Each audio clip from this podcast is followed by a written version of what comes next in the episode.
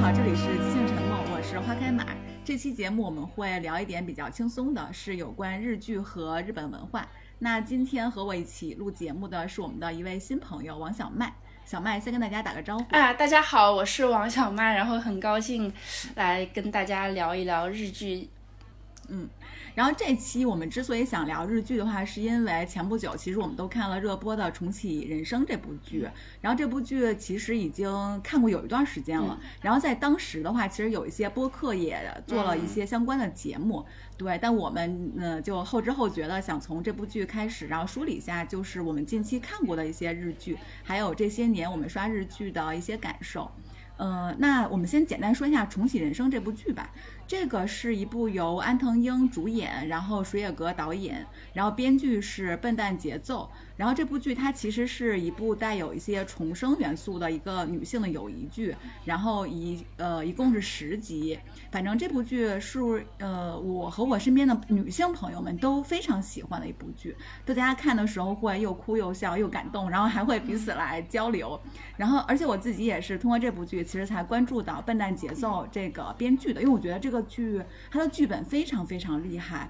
觉得它的故事设定也非常好。那小麦，你觉得这部剧就比较打动你的地方是什么？哦，这个剧最打动我的肯定是就是他们，呃，他他跟那个水川麻美就那个玛丽玛丽讲，就是然后他俩就是等于是对上了嘛。他们第一次相遇的时候，在那个走走廊里，然后一个五一个六，那个肯定是啊，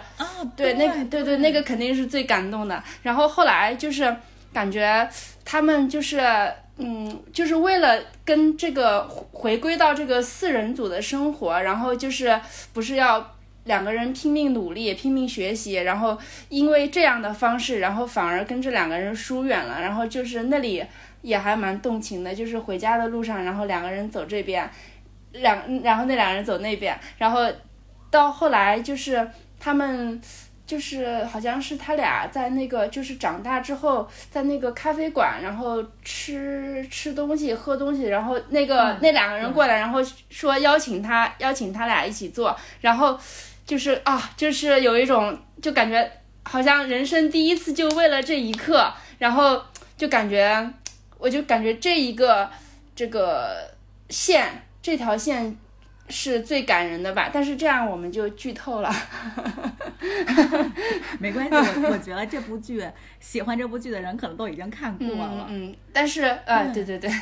但是确实是那里就是让这个剧整个就升华了的那个感觉。就是前面我感觉前几周末的话时候，其实我看着还没有说那么心动。虽然它也是那种我还蛮喜欢的碎碎念的感觉，但。就是到那里，虽然你要说也，其实也好像是一个很俗套，然后又特别理想化的一个设定，但是又很让人感动，就是还是俗套的最让人感动，就是那种感觉，可能就是 还是内心大家都会有这样的对于友情的向往吧。我觉得这还挺难的。我觉得他把女孩之间的友情写得很动人，而且而且又加了很多热血的元素。哎哎哎，他们。对他们两个，安藤英跟刚才说那个麻将，他们两个人就是从小的时候就要锻炼身体，对，然后好好学习，对对对，然后因为好好学习而疏远了自己的那个朋友，然后两人要一定要一起考上那个当那个呃飞机的驾驶飞行员，飞行员，哎，对对对，对对，就是其实这个过程又很热血，他们就一世一世的要相当于要轮回，然后。就这部剧里面还有很多特别好笑的笑点，像你刚才说的，类似于就是那个他他那个跟那个 Lena 讲林奈讲说那个，哎公公刚是已婚者呀，然后就那个变成那个一二三那个木头人的那个，你记得吗？那个那个啊，做游做游戏，哎对对对，我觉得那个我那个完全笑笑出来了，就是是。所以我觉得这个剧看的时候真的是又哭又笑。像你刚才说，他们对，就他们两个人在走廊上，终于就是认出了对方，一个摇着五，一个摇着六。然后那个时候我真的，我我真的眼泪就就哭了，就是太，我觉得那段真的太感人了。对对对，就是，然后你就觉得还挺，我我就是很好奇的是，就是还挺都挺熬得住的，然后。就是在他们其实虽然他那个小，但是其实他那个心智或者什么，他们其实已经知道了嘛。但是他就能等到那个时候跟他相遇，然后走了之后又若无其事的，就是没有跟妈妈表现出来那种，我就感觉哇，就果然是一百多岁的人的 那种啊。但是。对，但是其实也挺辛苦啊，就是他把他这一生，然后过了好几遍，每次都是从零岁对一直到三四十岁，然后过了好几遍，其实挺辛苦的，也觉得。对对对，你就要好几遍那个小学、初中、那个高中，我觉得那个阶段确实是，嗯，有有有一点，是，所以才显得那个，才显得就是这个更动人吧，嗯。对，我觉得是很珍贵的一种感情，嗯，就是真的是很珍贵的感情，所以我觉得确实是女，就是女孩子们看的时候可能更能 get 到那个点，所以我其实你知道我看完这个剧，我真的把那个嗯编剧，我就我就一定要看看编剧是谁，因为我觉得这个剧本这个故事设定写的非常好，它其实就是一个重生的一个故事，但是它其实在重生的里面。非常之细腻，然后把感情又融入的又很，我觉得是一个刚刚好。对，所以我觉得这个编剧真的好。但是其实我看这个剧，我之所以会去看这个剧，是因为，呃，我知道是这个编剧加安藤英加夏凡，然后就是呃木南晴夏我也很喜欢，然后那个黑木华我也喜欢，就是你就感觉这样的阵容是没法不看。不看的，因为我之前看过那个，就是《笨蛋节奏》，就是很早之前，他其实嗯算是那个日本的综艺艺人，但是我不看日本综艺，所以我就是之前知道他是我看过一个他早好多好几年前的一个剧，叫那个《OL 架空日记》，然后这个剧。他讲的是，呃，一群人，他那个就是他们是银行职员，就是那种柜台的那种银行职员。然后呢，他们就是在，呃，他们的那个换衣间，或者是吃饭或者什么的那种，就是一些吐槽。但是他就是很生活化，就是发生在他们身边的这种故事。然后包括还有工作完了之后去吃饭。然后他这个，他这个很特别的一点就是笨蛋节奏是个男男的嘛。然后他在这个剧里面，他就是作为这个女一号，然后他没完全就是以他一个很真实的这个男性的这个状态，就是那个他的脸没有说他嗯化妆成一个女性，或者是头发怎么样，就还是他的头发，还是他的就是正常的状态，但是他就穿的那个女装，他就是女性 OL 中的一员，然后他的朋友就是他早上会到那个地铁。出地铁站的时候，然后跟那个夏凡相遇，然后一起去上班。然后他们的那个，呃，有那个旧田麻美，就是在那个重启人生里面演的，就是那个女演员，就是跟安藤英，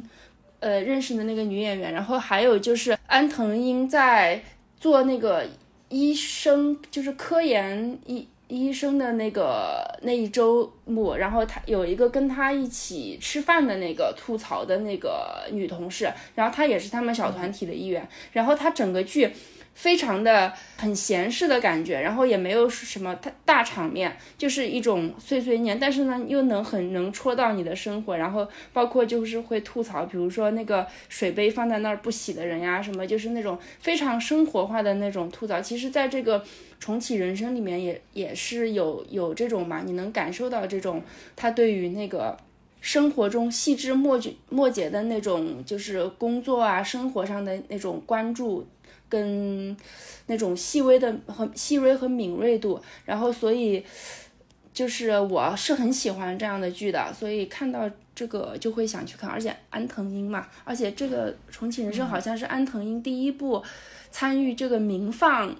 就是日本那个民放电视台，就是民营电视台的那个主演的剧。他之前好像我我记得就是主要还是演这个电影，然后包括还有。再加上演的就是 NHK 的那个晨间剧，他演过万福，就是他演的是剧的那个女主角，她是这个安藤百福的妻子，然后她是这个晨间剧的主角，然后其他感觉好像不太看得到他演电视剧，所以就会嗯看一下，嗯。对，我觉得笨蛋节奏对于那种就是琐碎的生活的观察力非，就是他提炼出来一些东西，就我们作为一个普通人、普通的上班族，就你特别有对对对能共情。所以这也是就是这个剧可能成功的点吧，就是能在那种。就是让既让你又哭又笑，又觉得好像就是能感受到我的生活，而不是一个就是那种飘虚无缥缈的那种悬浮的那种设定。那你一年的观片量大概有多少呀？因为我自己看日剧，其实我觉得我看的很随意，我就是有我喜欢我就看一下，我好像也没有看的特别多。哦，我就是关注了。呃，我我所知道的所有日剧字幕组，然后可能就是他们做的，然后我都会就是去看一下，就是了解一下，然后然后再挑我可能会比较喜欢的，因为日剧它就是按季播出嘛，夏季档、春季档。呃，那个秋季档、冬季档，然后每一季差不多就是在差不多的时候就会出来一批嘛，然后你就集中的看一下，然后挑一下你想看的，一般就是这样。然后我一般不太看其他的剧，所以你只看日剧，嗯，韩剧可能偶尔就是偏日剧的那种韩剧会看一下，但是几乎嗯、呃不太看韩剧，然后美剧是完全不看。然后国产剧也几乎不看，嗯，几几乎就是只看只看那个日剧，所以嗯，然后，但是我就可能会选我比较喜欢看的，因为我觉得我可能是过了那个二十岁的那个年龄，就是人步入三十，就是对那种偶像的呀、青春的呀、校园的，呃，校园的，除非是那种像什么《我是大哥大》那种，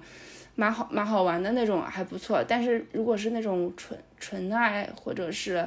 青春的那种，我可能就不太看了，就看的会多一点的，就是像比如说生活的呀、家庭的，然后美食或者是疗愈的，呃，或者或者就是像我说的，我因为关注到呃这是这个编剧或者是这个演员，然后就肯定会看一下，就比如说板垣裕二呀，然后嗯这个呃这种肯定会看一下，然后演员的话什么黑木华什么的，就是肯定都会看，嗯。像我看日剧，我看日剧虽然没有不是特别多，但是我发现其实日本就是日剧它的那个类型化还挺明显的。哎比如说，对我看过职场剧，嗯然后看过你刚才说的生活剧，然后生活剧里面又有那种偏躺平系的，就是啥也不干的哎，那种。对对对，然后对，有点像心灵那个我蛮喜欢然后还有看那种。嗯，对，然后还有那种料理，而且他们有很多那种料，哎，美料理美啊，对对剧对，对美食的，然后还有一推理些的那个爱情啊、友情，对，还有推理的，所以我觉得日剧的类型其实挺丰富的。对，但是它其实，嗯，哎，还有体像体育的那种也，也是一种类，也有这种类型吧。那个之前，你你看过那个《冰上恋人》吗？据说《冰上恋人》当时播出了之后，其实带动了当时就是一一帮那个小孩儿嗯或者怎么样去学这个体育项哦目。，就是他这种，就是就是蛮还蛮热血的那种感觉。然后，但是我，嗯，但是其实它，我感觉各个剧里面，它其实虽然有一些这样固定的类型，但是其实，呃。不同的类型之间其实也会有交叉，你像比如说美食，那它也有那种其实偏职场的那种料理人怎么去努力，像那个去年还前年那个东京大饭店，也是木村拓哉演的那个，嗯，就是他是一个落魄的那个五星大厨，然后又怎么去争呃争夺这个重新夺回这份荣誉，就是他有这样的设定。其实你又好像是职场剧，又又好像是那种美食剧，它不是说那种疗愈生活一集一个美食的那种，就像那个。呃，深夜食堂或者是什么那那种，它就是其实还是在奋斗啊，其实有还是有点偏那个职场嘛，所以就会有这样的呃交叉，呃它其实不是那种单一元素的，嗯但是还是有一个主元素。嗯然后我前不久，其实就是今年前几个月吧，嗯我还看了一个日剧叫《短剧开始》。对，我觉得这个剧很好看。啊是的是的日本它日剧里面还有一些是讲梦想的，比如说跟花火呀对对对对对因为像对像花火跟短剧开始了，其实他们的就是那个人群都是。嗯，日本的那个搞笑艺人，然后就是很其实很难嘛，从一个素人开始，你要由像短剧开始了，那三个人他们其实坚持了十年，然后也没有太大的名气，只能说小小的名气，然后就要面临说，那十年，因为十年之约到了嘛，我那我到底是要继续做搞笑艺人，还是说我们要转行啊什么什么的？然后就在这个过程中，他们遇到了一些人，以及说把他们那个整个他们都怎么写，写了哪些剧，然后怎么演出来。所以我觉得就是这个过程其实。有的时候你挺能有共鸣的，就是因为我们你上班你做事儿，嗯，就有的时候也挺想做自己特别热爱、特别喜欢的那些事儿，但是有的时候你自己特别热爱、特别喜欢的事儿，也会面临着说各种各样的问题嘛。对，然后不是人人都有那份幸运可以做自己想做的事情，并且以此为生的，嗯。是，所以我觉得这是很多年轻人的一个有可能会面临的一个问题。有些人就是在坚持着，有些人可能就转个方向去做别的了。其实也没有什么就是好评判的。但是就是当有些人还在坚持的时候，类似于像短剧开始了，你在看他们中间的一些纠结的情绪呀什么的，就觉得也挺动人的。对对对，那个花火也是嘛，就是最后就是。放弃了这个做搞笑艺人的这个工作，就是林浅都演的那个那个角色，然后他就是当了那个房产中介嘛，然后我就我印象很深刻，就是他带那个一个年年轻人去看房子，然后那个年轻人跟他说说那个嗯，就说我是要要当那个搞笑艺人梦想，然后就跟他嗯聊着聊着，然后那个。他就说了一个，他说好像说的是这个，呃，就是中文里面就是说，哎，我就我知道这个梗，就是梗这个词，然后那个呃，然后那个对方就说啊，你居然还知道就是这么这个专业的这个术语啊，就是这是一般可能大众不太知道的嘛，然后他就笑了，嗯，浅浅的笑了一下啊，你就觉得，嗯嗯。就是一切不，一切都在不言中。嗯，但是他就是他们也是努力了好多年，然后就是不行嘛。现实就是这样，不是不是你拼命努力你就一定会有结果的。就是在这个努力的过程中，我觉得最痛苦的不是说你，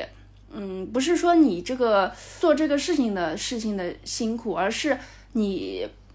以以及这种坚持，它其实不是说那种，呃，一头走到黑。就够了，就是你期间你有无数次的动摇，就是我到底有没有才华，我是能不能看到希望？我现在放弃，我是不是会有更好的人生？就是在这种抉择的，我觉得这个真的很 很很很难受吧。但是这个就是是每个人都要面对的事情，嗯。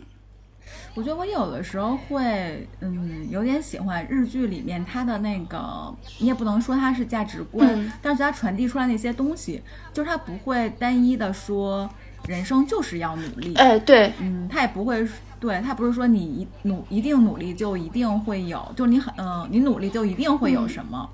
然后，所以，所以我会觉得说这就这起码这一点会挺真实。就是你真实的生活过，就会知道说我们当然需要努力，但也不是说你努力了就一定会怎么样，就一定会怎么样。这其实有的时候是像是骗局一样。嗯，但是我感觉啊，就是呃，日剧它整体会呈现出这样一种氛围，其实跟这个日本它整个社会的这个呃。这个思潮，嗯，思潮可以这么想吗？或者社会的这种整个民众的这个心态也是有关系的。就是我们就老是有一句话，就说，嗯，昭和男儿，然后平成废柴嘛。就是昭和就是泡沫经济，然后每个人就很努力，然后我努力工作，然后我买名牌包，然后整个世世界整个社会就是那种纸醉金迷。那种很很向上的那种那种心态，但是就是到了平城，平城就会有有那种就是嗯，就是我好像追求世俗意义上的努力又有什么用呢？我在一个进了一个那种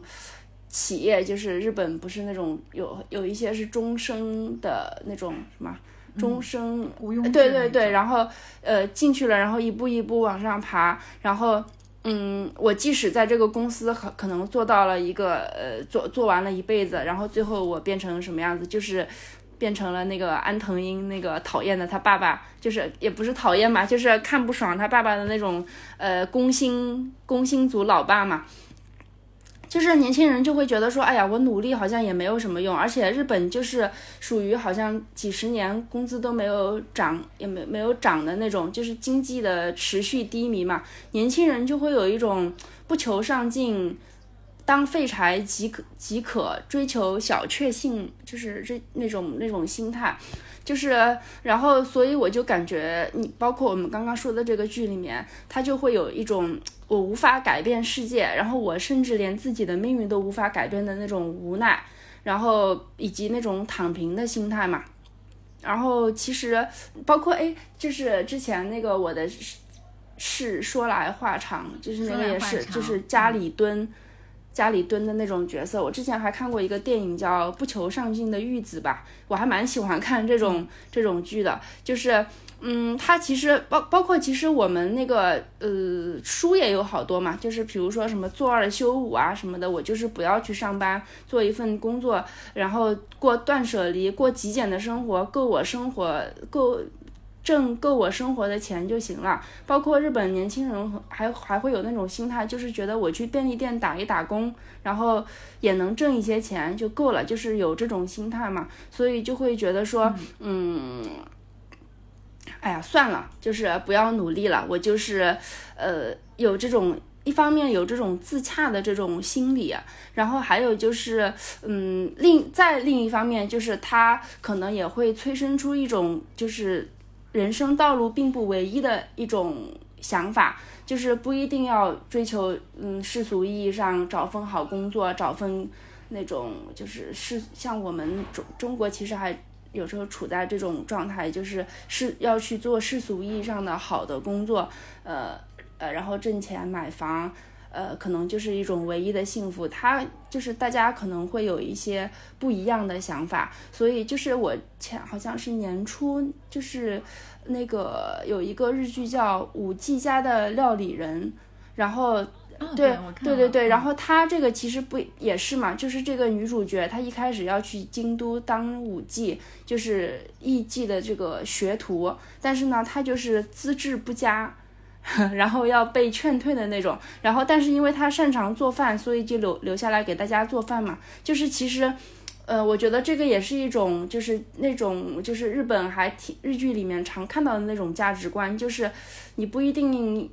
要在就是既有的道路上追求成功，你在你自己擅长的领域过好你应该过的这个生活，做好你眼前的事情就可以了。就是我觉得。也是一个这样的心态，还有就是你说的这个，就是我就感觉为什么那个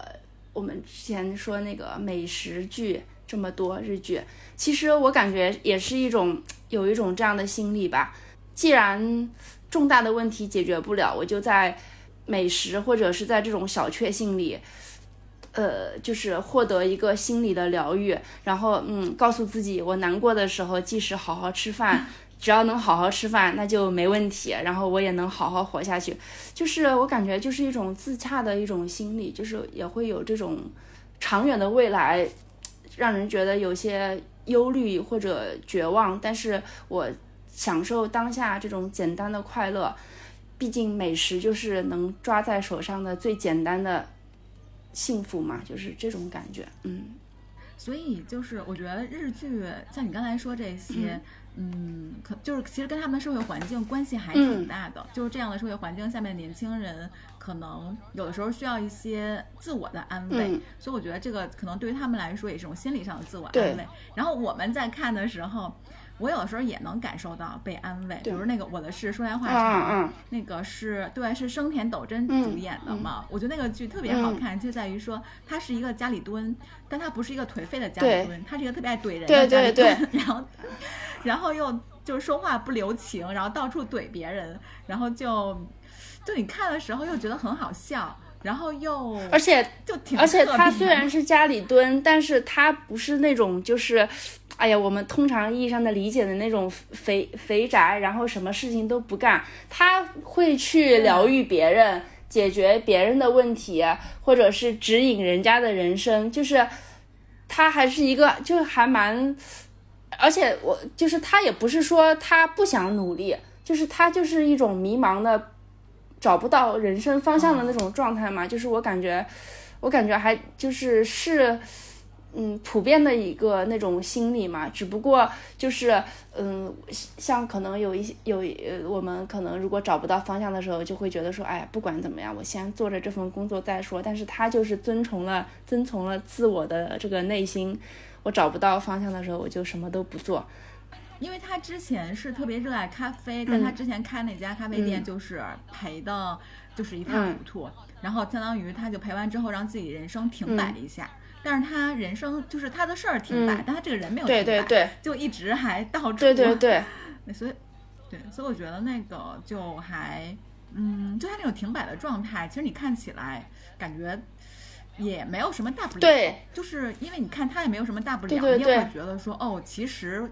也没有什么。对我可能做一个很普通的工，呃，就是。那那种叫什么工作？就是我可能做一个普通的，就是料理啊，就是这种手艺上或者是，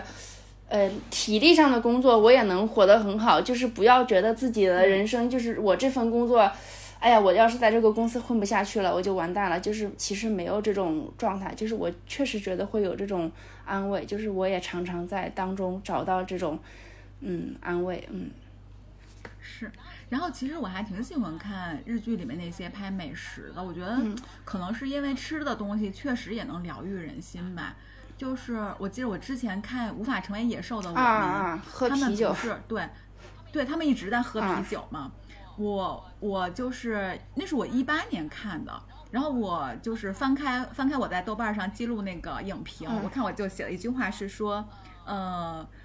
呃呃，大概意思就是，好希望也有一个这样的酒友，就是初是一个初冬很适合看的一个剧。就这里面他们经常聚在那个居酒屋一起喝酒，一起品酒，就觉得，嗯，有这么一个时刻，也可以抵御你工作里面很多那么多糟心的事儿。对的，对的，对。所以日剧里面那些，包括吃饭呀什么的，感觉像是一场。我不知道是不是心里的一场安慰或者代偿，反正就看到那个，看到大家吃东西吃的很开心，还有就喝酒，就是谈呃可以一边聊天一边喝酒，就感觉是可以，起码在一定程度上，嗯，被糟糕的生活蹂躏的那部分可以稍微复原一下。就是我说的，就是最容易得到的幸福嘛，人人都可以获得的幸福。嗯嗯，哎，而且他们，我觉得你说。而且我觉得日剧里面他们吃东西的时候表现出来那种好吃的那个感觉，嗯，经常我就觉得就像那个那个 对。五 G 家的料理人，这不是日语合拍的吗？对，那个那个女孩，她每次在做饭的时候，她都会很投入，然后她对待食物的那个眼神，感觉就像对待她的恋人，然后每次做东做出来，大家都吃的时候就好好吃的那个样子，我都觉得我觉得很夸张，但是她又。又让我，我虽然知道它是很夸张，但是又不是让你很反感那种夸张，对对对，让你很也也也很想吃的那种，因为就也很想品尝。就是我感觉这个心理其实有点像那个，我看那个小森林，虽然它是个那个电影啊，就是它它其实你要说那个吧，它其实也挺假的，就是就是一个那个农村的种田的。就是生活感觉，就是你看那个，嗯，比如说我的家里人或者什么的，就完全不是这种状态嘛。然后那个女孩也不是说那种白白净净，什么什么，她其实是挺假的。但是呢，你又又很爱，然后你就是会向往那种，呃，田园的生生活，嗯，就是。就是好像也很也很奇怪，我也说不出来为什么。就是就像你说的这个，他吃饭很夸张，其实他他他做的那种细致的那种状态，也是另外一种程度上的夸张，但是又让你觉得你被充分的带入到其中了，好像你也获得了那种心灵上的那种宁静，就是嗯，会有这种感觉，嗯。我觉得是不是因为就是当你很细致的在做一道菜的时候，也能产生那种心流的效果？对，就跟你那个做手工啊什么，哎，做做菜，哎，对，也会有会有。我有时候因为当时，因为当时看《小森林》里面，因为他很多东西他都自己做嘛，包括调味料。我印象最深的就是他还自己做酱油。然后我还在豆瓣上搜到了他做他那个酱油的那个就是 食谱怎么做。我想我也要做一下酱油，但我最最终我没有我我没有实践，因为我觉得太复杂了。但是你看他做那个过程。好像这就一步一步的，你也不会想其他的事，你只专注于你眼前正在做的这件，嗯，需要你动手的这件事。对，我觉得可能是因为能产生一种类似于心流的东西。可能他这个日剧，它营造出了这样一种沉浸式的氛围，可能就让你忘记忘记了其他吧。就你，我感觉你比如说做手工，或者是我抄那个读书笔记，就会也会有这种感觉，就是有时候。很忙的时候，还挺想做一下这样的事情的。嗯，对，是，对，还包括我今年哦，去年其实看了一部动画片，就《摇曳露营》，然后它是一个就是讲露营的一个动画片。然后它虽然讲露营吧，但它其实里面很多篇幅都是讲他们在露营的时候会吃什么，然后会讲怎么做呀什么的。然后就看得很开心，是因为本来就是同样一个东西，你在露营的时候吃，美味程度会提升百分之三十。然后，哎，露营也有一个日剧，就是夏凡演的，就是他是他跟一个男男生一起演的，然后但是他们每个人演一集，就是都是一个人去露营，然后去找那个看着书找那个蘑菇啊什么的。我看过啊啊啊！就。嗯，就叫艺人，哎哎，我觉得那个也对对对，什么啊，蛮好看的，就是，嗯，对，是的，艺人露营，我更喜欢看女生那个部分，因为男生那个部分就只吃罐头，女生那个部分就是去大自然里面，他去到哪他就找当地的自然的食材然后来做。我就是很喜欢下饭，看出来了，很喜欢下凡，嗯，真的不知不知道为什么，就是好像从从他那个刚出道那会儿就很喜欢他，嗯。他那个我的家空无一物，我觉得也蛮可爱的。他，嗯，那个其实那个也是那种感觉很特日剧表现出他很特别的一种，就是题材上不拘一格，不拘一格，就是你你感觉很难在韩剧或者是什么看到这种剧。我感觉日剧里面有很多这样子的这样子的剧或者这样子的设定，比如说有的剧那个探讨金钱观念，就是人。要省钱呀，或者什么的。然后我之前还看过一个日剧，叫叫在名建筑里吃午餐。然后他那个剧就是那个女主角很漂亮，就是很漂亮，然后穿的也很好看，就是那种日系的那种好看。然后家里那个书桌啊什么的那种家居也也特别好看。然后他就是每一集每一集跟那个那个一个男的，就是。本来是一个陌生的男的，然后就是后来就是每一集都是他俩，就是去一个有名的建筑，然后在那里专心的吃一道饭菜，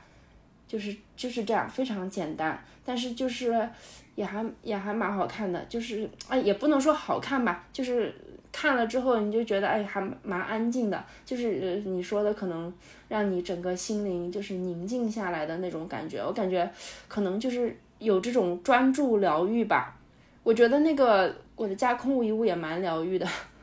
哎，我觉得他你刚才说的这个剧，它的设定还挺有意思啊。他是跟一个陌生人，开始是陌生人，每次都开始是一个陌生人，就是开始是不认识，然后约了，然后就一起吃饭，然后后面就是每一次都是跟他，然后后面他会有一些，呃，这个剧后来可能这个剧是可能收视比较好，然后他就有什么大阪片呀，什么其他的那种片，就是就是去各个地方。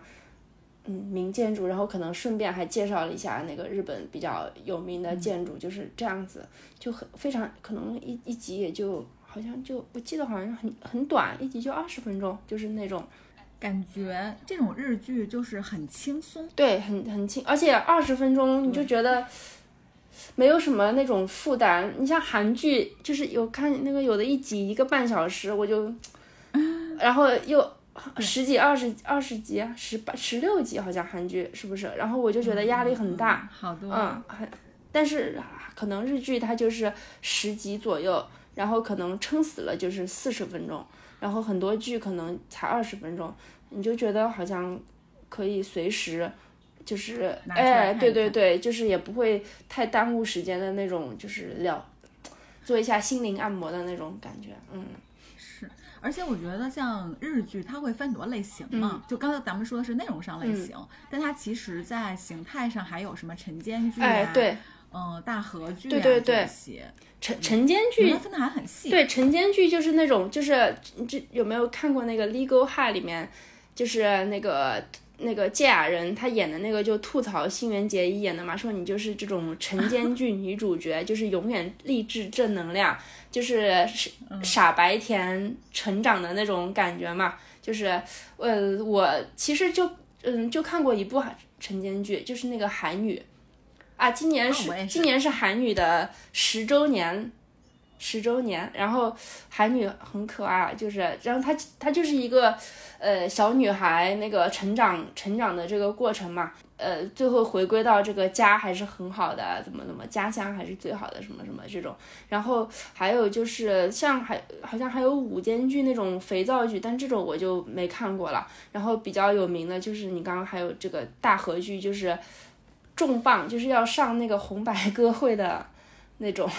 历史就是主主角要上红白歌会，就是今年好像那个是那个松本润演的那个怎么办家康嘛，然后就是在红白歌会上有一个隆重的，就是登场那种介绍，然后就一演，他一般大合剧就是四五十集一演，演一年就是这种，嗯，然后哦，那大合剧大合剧相当于是。就是各种从内容题材，其实嗯，感觉更规模，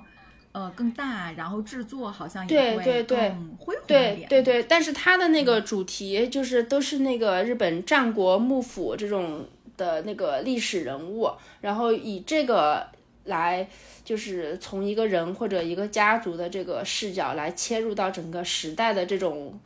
大河滚滚向前，就是这样的一个那个，但是我其实看的不不太多，但是可能这个对于很多人很多日本年轻人来说，它其实是一个就是历史，可能有点像那个 康熙王朝雍正，嗯，就是正剧，对对对，比较偏正剧，对对对，有点。然后如果是能演这个这个大河剧的这个男主角，就是一个对他这个。咖位或者是对他演技的一个认可吧，啊，嗯，也有女也有女生演的吧，那个赌姬好像就是，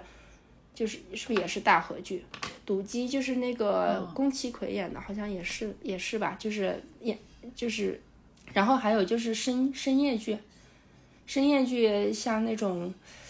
比较那种情色、官能的那种，然后。或者就是有暴力血腥，就不不适合孩子看的，一般就是可能晚上十十一点之后播。但是好像像那个，其实像那个《孤独的美食家》《深夜食堂》这种，其实也都是深夜剧。但《孤独的美食家》深作为深夜剧播出，简直就对别人来说是一种虐待。就是那么晚了，然后你还要看美食啊？对，也是啊。好想，包括深夜食堂，对对对啊，也是。对，哎，那刚日本好像除了你刚才说的，还有 SP 剧，就是像那个特点剧，就是你比如说一个比较有名的剧，它可能它在就是呃正式播之前，它可能会有一个一个一个呃一个像电影一样，或者是一个多小时的一个这样的，就是当做一个预热。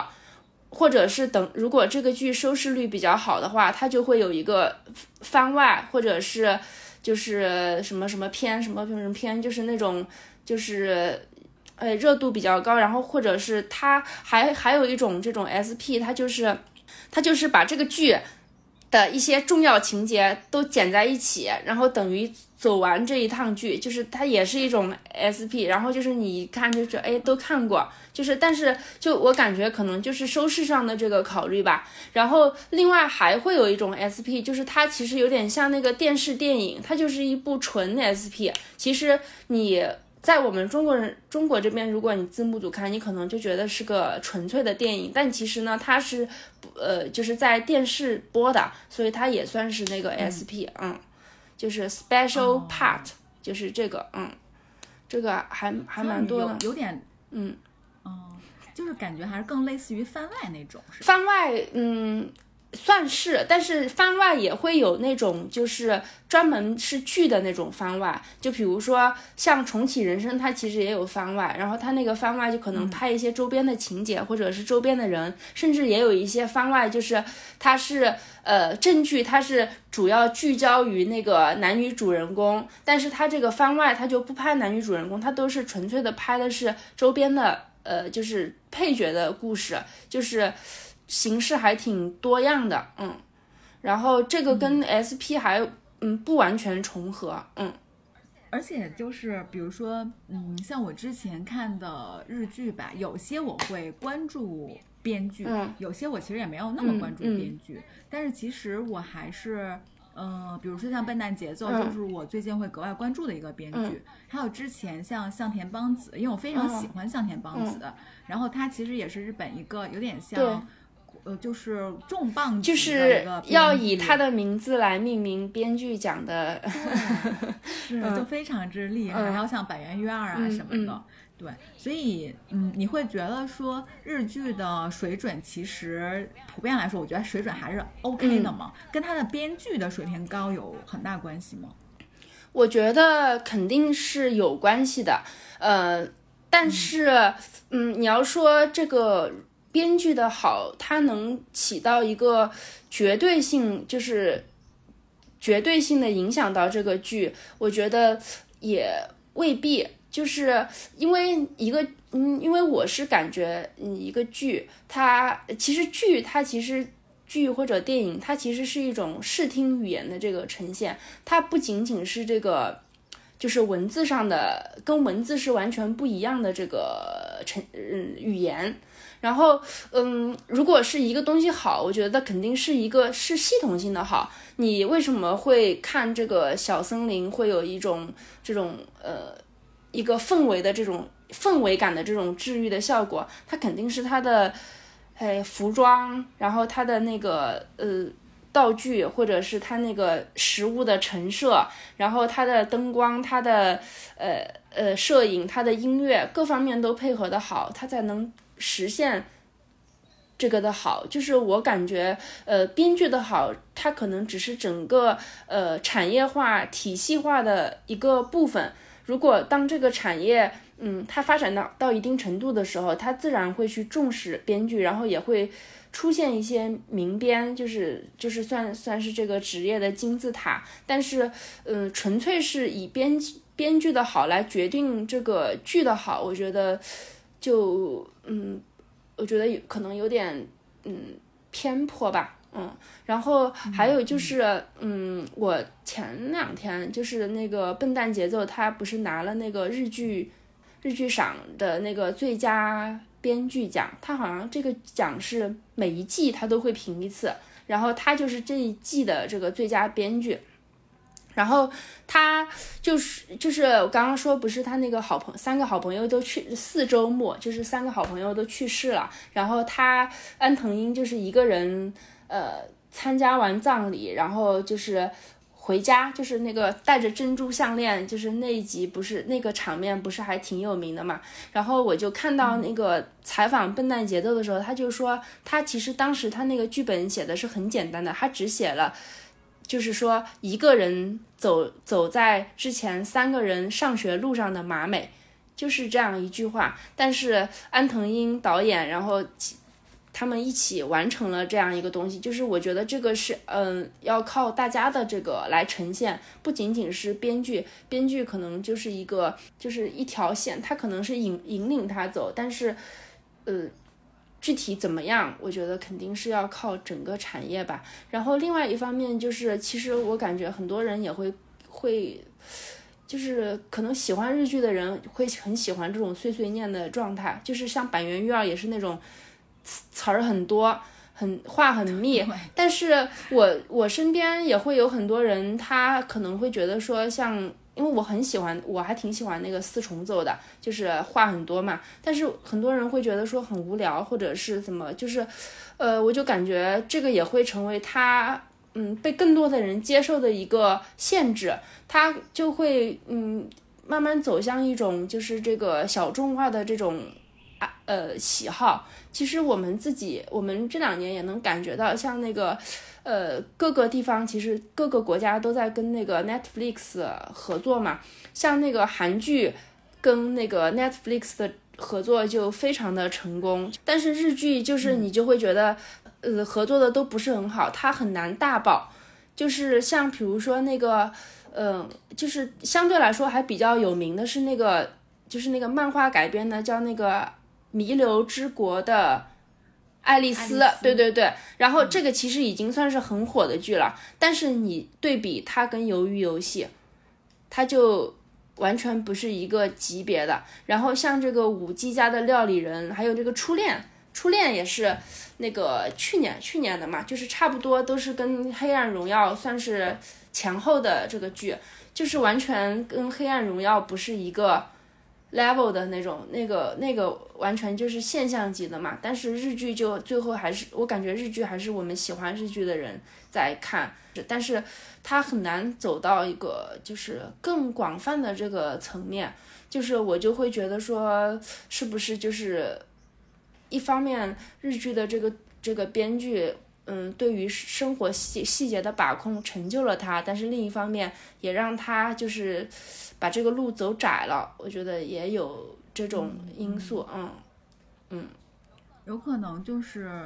因为过于对于生活的那个细节过于细节了之后，可能也限制了他。对，而且就是可能有一些细，甚至有一些梗，或者是有一些东西是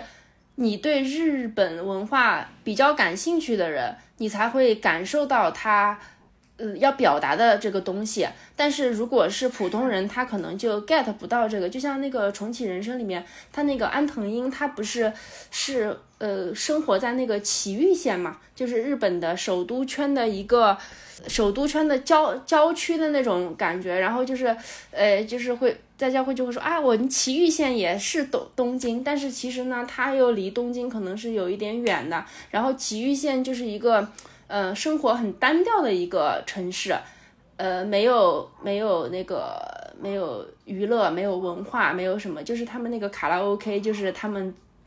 啊，终于建了一个 Round One，就是这个卡拉 OK，就是就是这样的一个地方。就是最后安藤英还他们还是回到了这个地方，虽然他可能在前面的人生里，他也尝试着去当制片人去东京，但是最后还是回到了这个地方。就是你你能，如果你对这个他这个。嗯，背景比较了解的话，你就能更能感觉到他这个对于这个设定的这个感，那个就是友情或者是什么，我没有什么大志向。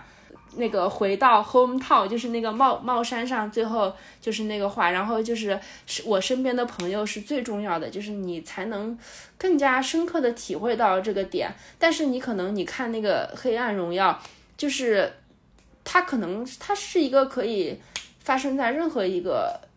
地方的一个故事，就是完全是一个比较国际化的东西吧。你要说这个发生在中国的任何一个城市，好像也是说得通的哈。所以就是大家对，所以我就觉得日剧，嗯，就会也会有这样的问题吧。嗯，我觉得像《黑暗荣耀》，它其实是有很多商业元素的。就它的商业元素，其实就让它起码会走，起码会步入一个更大的市场。但是像日剧，它好多，我觉得日剧很多是没有商业元素，但它有的是情绪，就是我们的一些很细微的真实的情绪。但这个情绪可能就没有办法说，呃，它它其实没有不是那么 商业。我觉得这是这可能是两个维度的东西，所以就决定了说他们的市场或者他们的受众可能也不太一样。当然，可能还有一个问题，是因为韩国的市场太小了，就是可能走出去呃，要就是韩国好像整个娱乐的那个业态都是要努力走出去嘛，因为韩国就是太小了，所以他们的那个 idol 或者是那种都要走出去嘛。但是可能日本它本来也可以自给自足。就是我想，可能也会有这样的一个状态吧。你要说他不考虑商业，好像也不不能说完全不考虑商业。就像比如说那个剧里面，嗯，他要拍他自己人生的故事，但是他的人生再来一次所做的事情不过就是阻止了出轨的老师，呃，出轨的那个学生的爸爸跟老师。然后他那个那个就是开会的时候，不就是说这个人生太普通了，必须得当救世主，什么什么各种，就是他其实也是考虑了。是不是会卖得好？是不是会收视高嘛？然后包括其实我，嗯嗯，说到这个编剧，其实日本好像，嗯，还会有一种就是，呃，杰尼斯，就是日本那个很很大的那个偶偶像公司，就是那个什么二宫和也啊，什么那个什么松本润，什么什么什么，都是那个公司的嘛。然后他们其实就是也会把控一些日剧的。那种制作嘛，就是必须要塞这一家的艺人，或者是怎么，就是，嗯，就是也会有这种考量吧。因为韩国文化感觉他们还挺注重往外输出的，就是不对韩国文化输出输出意识非常之强。对，因为就是国内市场太小了吧，就像我感觉中国也不需要，就是市场市场足够大，它这个市场能包容，能能就是够够了，就是除非是一些其他。其他方面的这个需要，但是从商业上来说，其实你如果能在中国大爆，那就是这个钱就很多了呀。但是我感觉韩国是达不到这个这个状态的，所以包括就是韩国爱豆不是都还去那个在那个南美啊什么的都很火，就是他会向世界各个地方输出。因为像咱们的话，其实我们都是做跟文化相关，我们有的时候也会格外就是注意，呃，比如说像剧、影视剧跟作品、文学作品之间的改编，尤其像是因为石日愈和是我很喜欢的一个日本的电影导演，他的很多电影出来之后都会有相应的书再出来，对，所以在日本的话，而且会感觉他的漫画跟他的日剧，然后他的小说跟他日对中间好像都会有那种非常。嗯，错综复杂的改编的一个关系。嗯，对，就是日剧，呃，就是日本小说改编成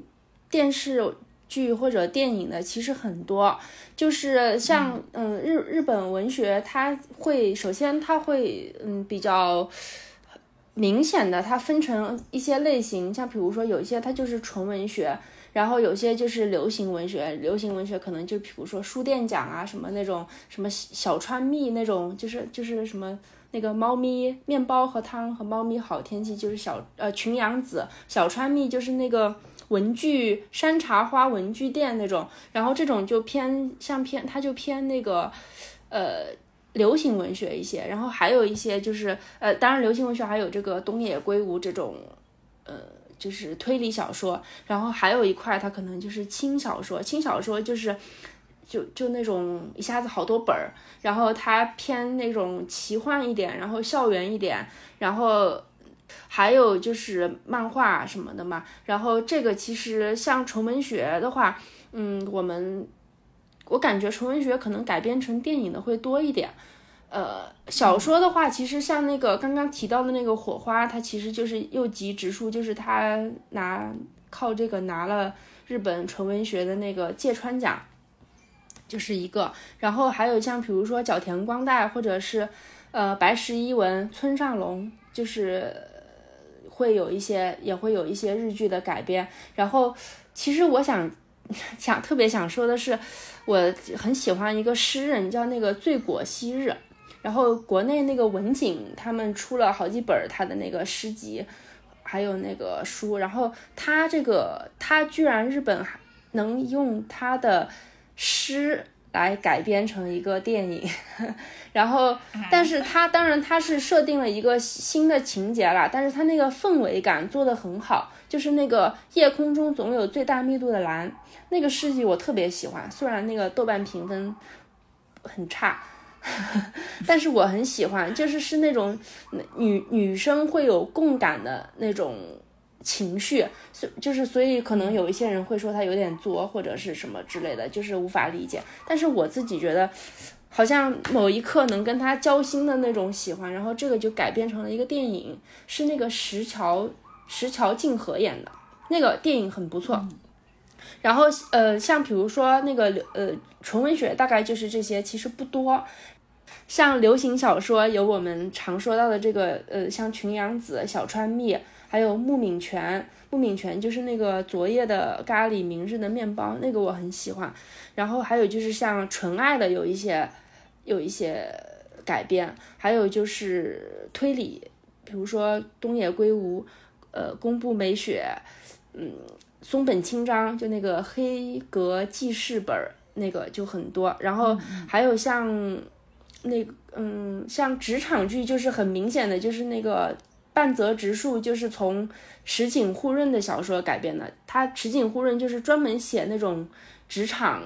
剧，然后他的那个重启人生里面那个花笑无法沉默，也是根据就是根据池井户润的这个小说改编的。就是这一块很多，因为流行小说它就是重情节嘛，所以它改成。剧就是非常的合适，